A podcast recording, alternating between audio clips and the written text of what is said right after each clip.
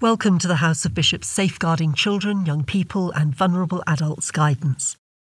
This guidance sets out the context and definitions for safeguarding in the Church of England. It updates and replaces some existing guidance, including definitions, and is a good place to start for anyone who may be new to safeguarding, especially in a church context.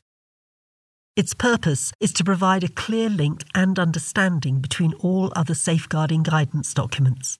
This guidance also contains detailed sections on three specific areas domestic abuse, deliverance ministry, and spiritual abuse, which have particular relevance in a church context. This document links to existing guidance around the reporting processes, which are accessible via the links.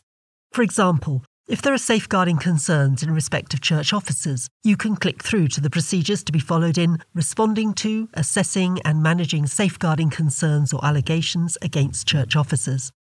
And where there are concerns about children and vulnerable adults that do not relate to church officers, you can click through to the procedures to be followed in responding to safeguarding concerns or allegations that relate to children, young people, and vulnerable adults. This revised guidance is separated into two sections. The first is the requirements. These are the must do's, the minimum standards that all church officers must adhere to. As this is mainly a contextual piece of guidance, there are not as many requirements in this document. The second is the good practice advice information on why the requirements must be met and how to meet them to a good level. The guidance is laid out in an easy to follow format so that sections relating to any topic are on the same page. You don't have to scroll through the whole document every time. This guidance was approved in November 2021 and is due to be implemented by the 4th of July 2022.